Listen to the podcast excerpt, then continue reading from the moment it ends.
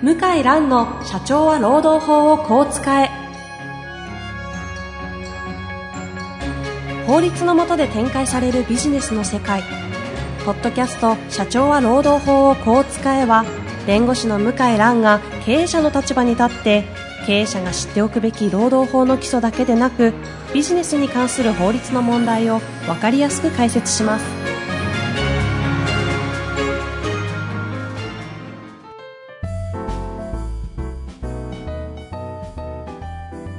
こんにちは、遠藤和樹です。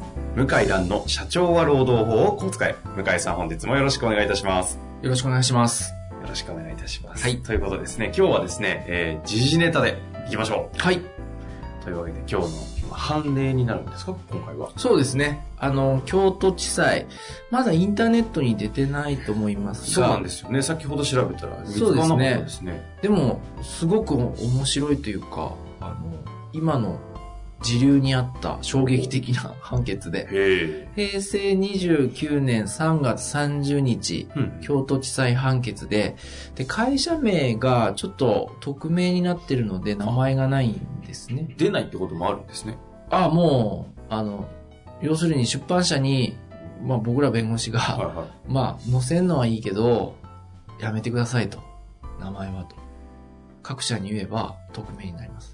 うん。うん。でもどっかで情報漏れんですよ。ええうん。だからネットで検索すると、あれ？名前出てるじゃんみたいな、まああるんですそのね。企業の方がお願いすれば出ないってことですか？まあ大体出版社は尊重してくれます。あ、そうなんだ。うん。出版社ってどういうことですか？これ判例ですよね。要するに判例を公開することで雑誌を買ってもらってる出版社があるんですよ。えー、5社ぐらい、6社ぐらい。はあ、はあは労働判例っていう雑誌をあ、出してるえ出版社。えありますね、労働判例。はい。あとは、判例時報。はあとは、えーっと、判例時報と、判例タイムズ。あ、うんうん。まあ、経団連が出してる労働経済判例速報とか。まあ、何種類かあるんで、そこに片っ端から、こういう判決の情報入手されても、名前は出さないでくださいと。あ、おそうお願いします。へえ。そこを抑えれば大体は匿名になるから。そうな、そういうもんなんですか？うん、そうすると、まあ、当然出版社も、ん問題なのは内容であってえ、え名前を公表することに価値はないからう、ーん。でもバレるんですよ。よくなんとか事件ってなるじゃないですか。いやー、結局ね、バレるんですね。なんとか事件ってならないようにする方法も一応頑張ればだから私なんかはそうやって止めてますよね。あ、そうですか。うん。あもしなんか起きても。うん。あでそういう仕事もしてるんですね結局ね裏、裁判所はえ非公式にはい判例をのそういう雑誌社、出版社に提供してるんですよ。えうんうん。そういうルールがあって。うんうんうん。例えば、こんにちはーって、なんとか出版社でーすって訪問行って、で、あの、今月の判例お願いしますって言うと、はいはい、お待ちくださいとか言って、部屋に通されて、これですね、今今月はって言って。うん要するに裁判官が、これ面白いよ。というのを集めてくれて、情報提供してくれる。で、それ見て、で、あ、これいいなと。言うと、まあ、非公式に投射させてもらって、それを OCR で読み込んで、うんうんあの、活字媒体にして編集して出すんです。あ、そういう仕組みになってるんですかはい。は要は、やっぱり、判例って、裁判所が考えるには、社会的な財産だから、はいはで、まあ、ルールを周知したいわけじゃないでい。すか。なるほど。だから出版に載せるんですね。ええ。うんうんということで積極的なんですよ。そっか、メディアにちゃんとそこをし出していくっていうそう。ああとね、あ、そうそうそう。裁判所にもお願いする。何をと、要するに、雑誌社に情報提供する場合は、匿名にしてくれ。あ、あとそう大元から。うん。で、あと代理人の弁護士さんにへも、え雑誌社に投稿する場合は、匿名にしてくれって、ファックス流す。大抵、あい。うん。返事ないけど、やってる。と思う。あの匿名にしてくれると思う。うんっていうふうに、もう涙ぐましい努力してるんですよ。そんな裏し、だってもう、そんなインターネットに出たらもう、ずーっと残るかいや、ら。本当ですよね。もう変な形で会社の広報活動行われちゃいますもんね。そう、まあもちろんね、あの、会社が全面勝訴したり、ええ社会的にやむを得ない、もうみんながもうすでに知っちゃってるような事例は、それはね、しょうがないですよね。もうニュースに出ちゃったりとかありますよね。そういうのはしょうがないと思うんですけど、これはでも本当にね、あ難しいですよ。へー。いやいや、話はちょっと事例、時うん事ネタからね。面白いでしょ？面白いですね。そこそこでも判例はね、そうですよね。世の中にきちんと周知しなきゃいけないですから、メディアに載せるというのは、まあ、至極当然で、一言われてるけど方、で個人情報保護っていう問題もあるから、こっちが要請すれば、まあ今は本当匿名にしてもへえ。はいまあ、という。昔ね、実名だったんですよ。すいませんすいません。え昔ね、まだあります昔、いやいいですよ昔の昭和の読むと、はいいまだに名前書いてあるんですよ。山田太郎とか。実名実名、本当の実名。生年月日と実名とか住所も書いてあるの。いまだに。生年月日とかも出ちゃうんですか？出ちゃう出ちゃう。今の感覚じゃ個人情報保護法の感覚がなんか根付いてるから、ありえないですよ。ありえない。もうい今、今、要するに昔の活字情報をデジタル化してるから、あの、昭和のものも、はいはいはい。そのまま残っちゃってるんですよ。へままあ、すいません。なんか、え。え、なんとかさん事件とかもあったりするんですか？えっとね、名前はさすがに 出ないんだけど、名前が書いてあるの。はあ。被害者、まあ、あ刑事裁判もそうですよ。昔のやつ名前書いてるの。被告人も名前書いてるあ、両方出るんですか？うん。もう大昔はね。まあまあでも今消してるからほとんど。でも民事に関しては残ってますよ、まだまだ。昭和のやつはうん。ちょっとそういう観点で判例見ると、ちょっと。いや、そういう観点で見る必要はないけど面、白い切り口ではありますね。あの、やっぱ時代によって変わってんですよね。はいはいその、あの、個人のプライバシーの概念もね。うんはい。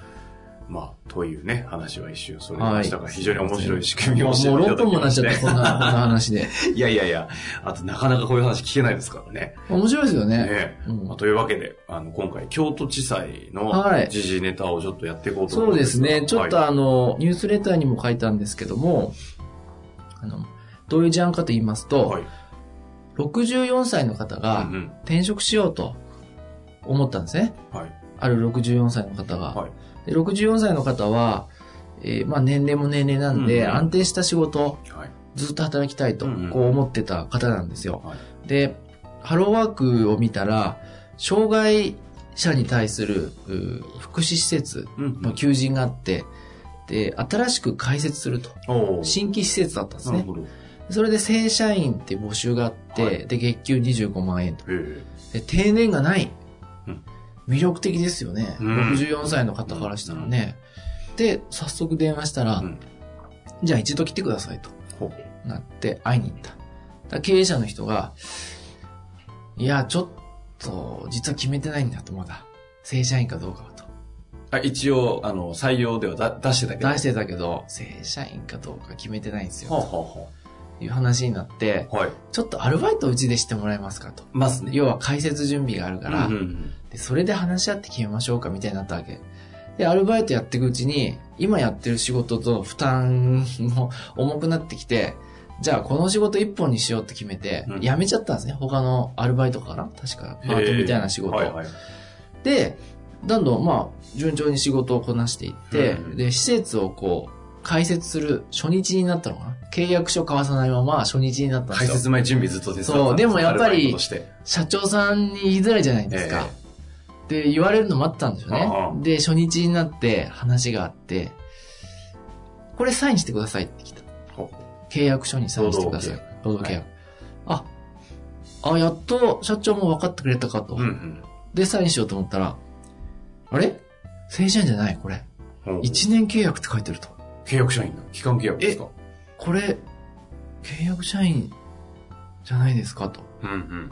でもやっぱりもう、これ、そこで文句言ったら、じゃああんたはいらないからってなっちゃうから、黙ってサインしたんですね。へえ。で、1年間働いたら、期間満了でさよならってなったんですね。その方。でそれで頭に来て、いや、自分は、これ正社員って信じてずーっと引っ張られて、で、それでサインしたんで、えで、この契約書は無効だと、私は正社員だと、で、定年がない雇用だと、争ったわけですよ。ところが、会社側からすると、いや、あんたサインしたじゃんえ。いや、と。確かに。で、社長は全部必要な説明は全部やってるよと。うんうん。嘘は一切ついてないと。契約書上そう。そうですよ。ね。嘘はついてないと。ってええ。言って争ったんですね。これ、ど、どうなるんですか？どうなったとで思うんですも普通に考えると契約のもとに、そうですよ契約しね。て、結果、1年後に解約というかね。そうですよね。訴訟を起こすこと自体なんでって感じも若干しちゃいますけど。まあ、経営者目線から行くとそうですよね。は絶対妥協できないとはい。話をして納得したじゃないけど。ところがですね、裁判官は、これは正社員だと。契約書上は1年契約にサインしてるけど、うんうん。きちんと合意したと言えないと。要は、ずずるずる引っ張られて追い込まれて、それでもう納得できないけどやむを得ずサインしたから、状況的に納得したと言えるような事情がないと。ほうほうほう。ということでね、契約書の記載じゃなくて、は求人票の内容によって雇用契約は決めるっていう判決出したんですよ。あマジですか？はい。そ、あそこ？そこ。だからその人は、勝ったんで。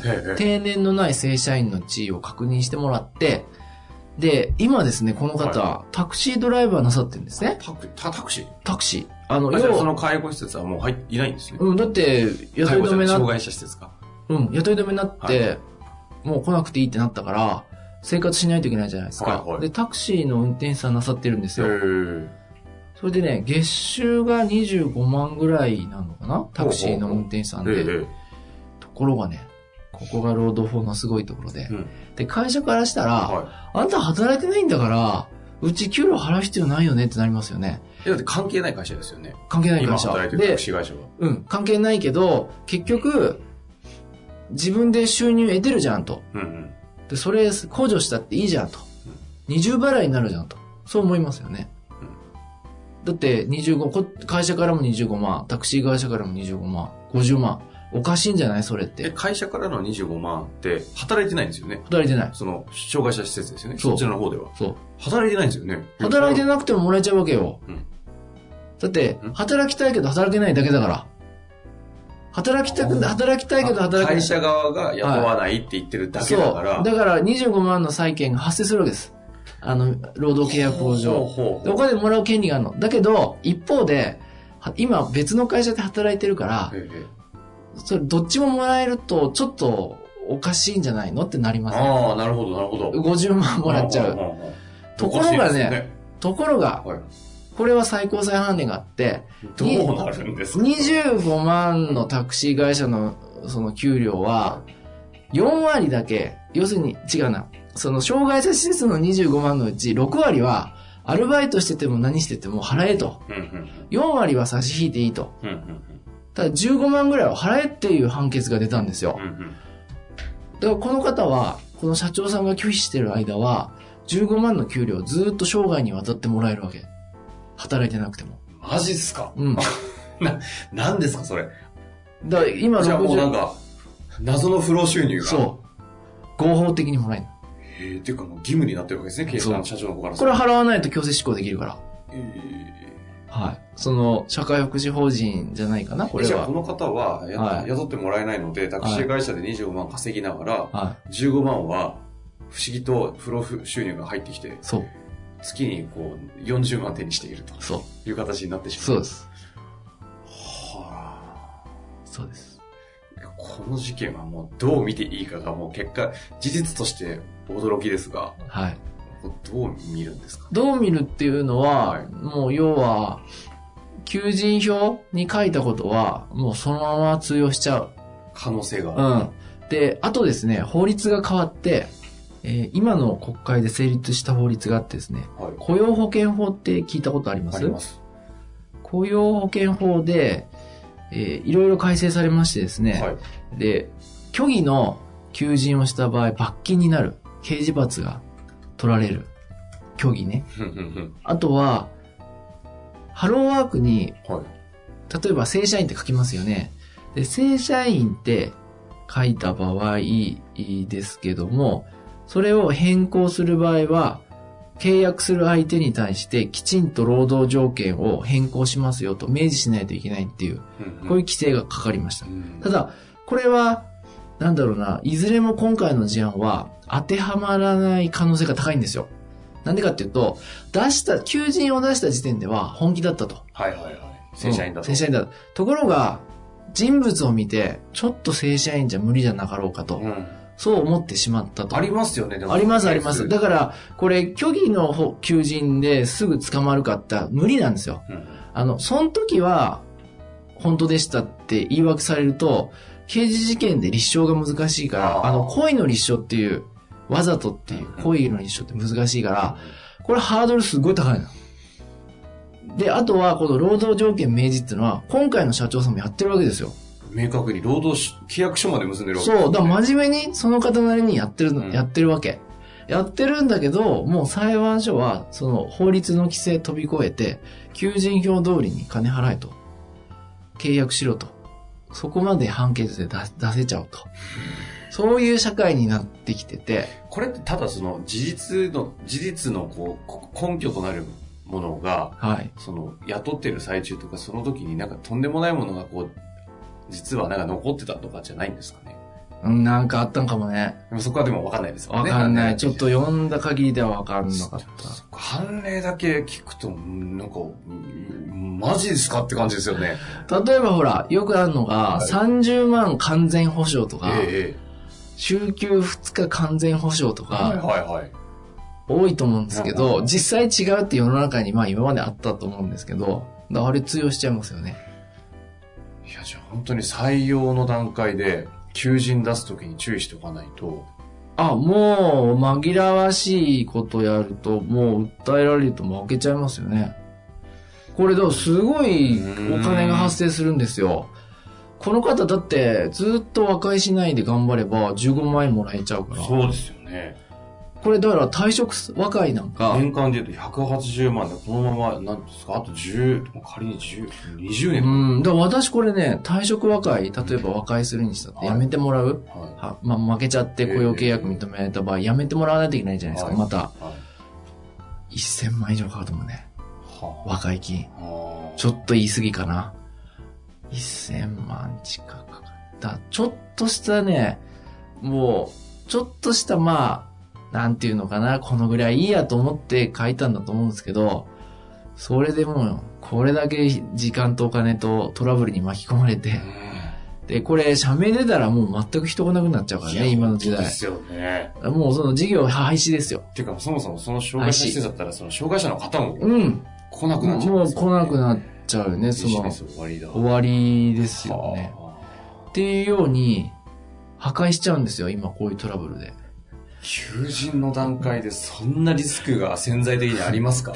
だもうみ、どんどんどんどんみんな神経質に日本人になってう、んっていう感じですね。だからいいんだか悪いんだかちょっと、まあ働く人を保護する点ではいいんですけど、まあ、ただ事実ベちょっースとして。となかなかね、この中小企業にはあ、まあ、正直にやるっていうただそれだけなんだけど、うん、まあそうですよね。これ大企業の事例じゃないでじゃないと思いいますね。大企業じゃないですね。あの、社長さん自ら全部やってるから。まあ、というわけで。これ、あの、判例がですね、検索してもなかなか出てこないので、ちょっと、今ご紹介がしにくいんですが、そういう、そうですね。あの、おそらくこれからいろんな判例集に取り上げられると思います。来るはずですよね。うん有名なその時はもしタイミングがあればごはい。紹介もしますので、そうすねはい。ぜひ今日の回を聞いて、求人の段階から潜在的リスクが潜んでいるとはい。いうことでね、ちはいょっと一つ頭の片隅に入れていただくといいかなとはい思います。というわけで本日もありがとうございました。はい。ありがとうございました。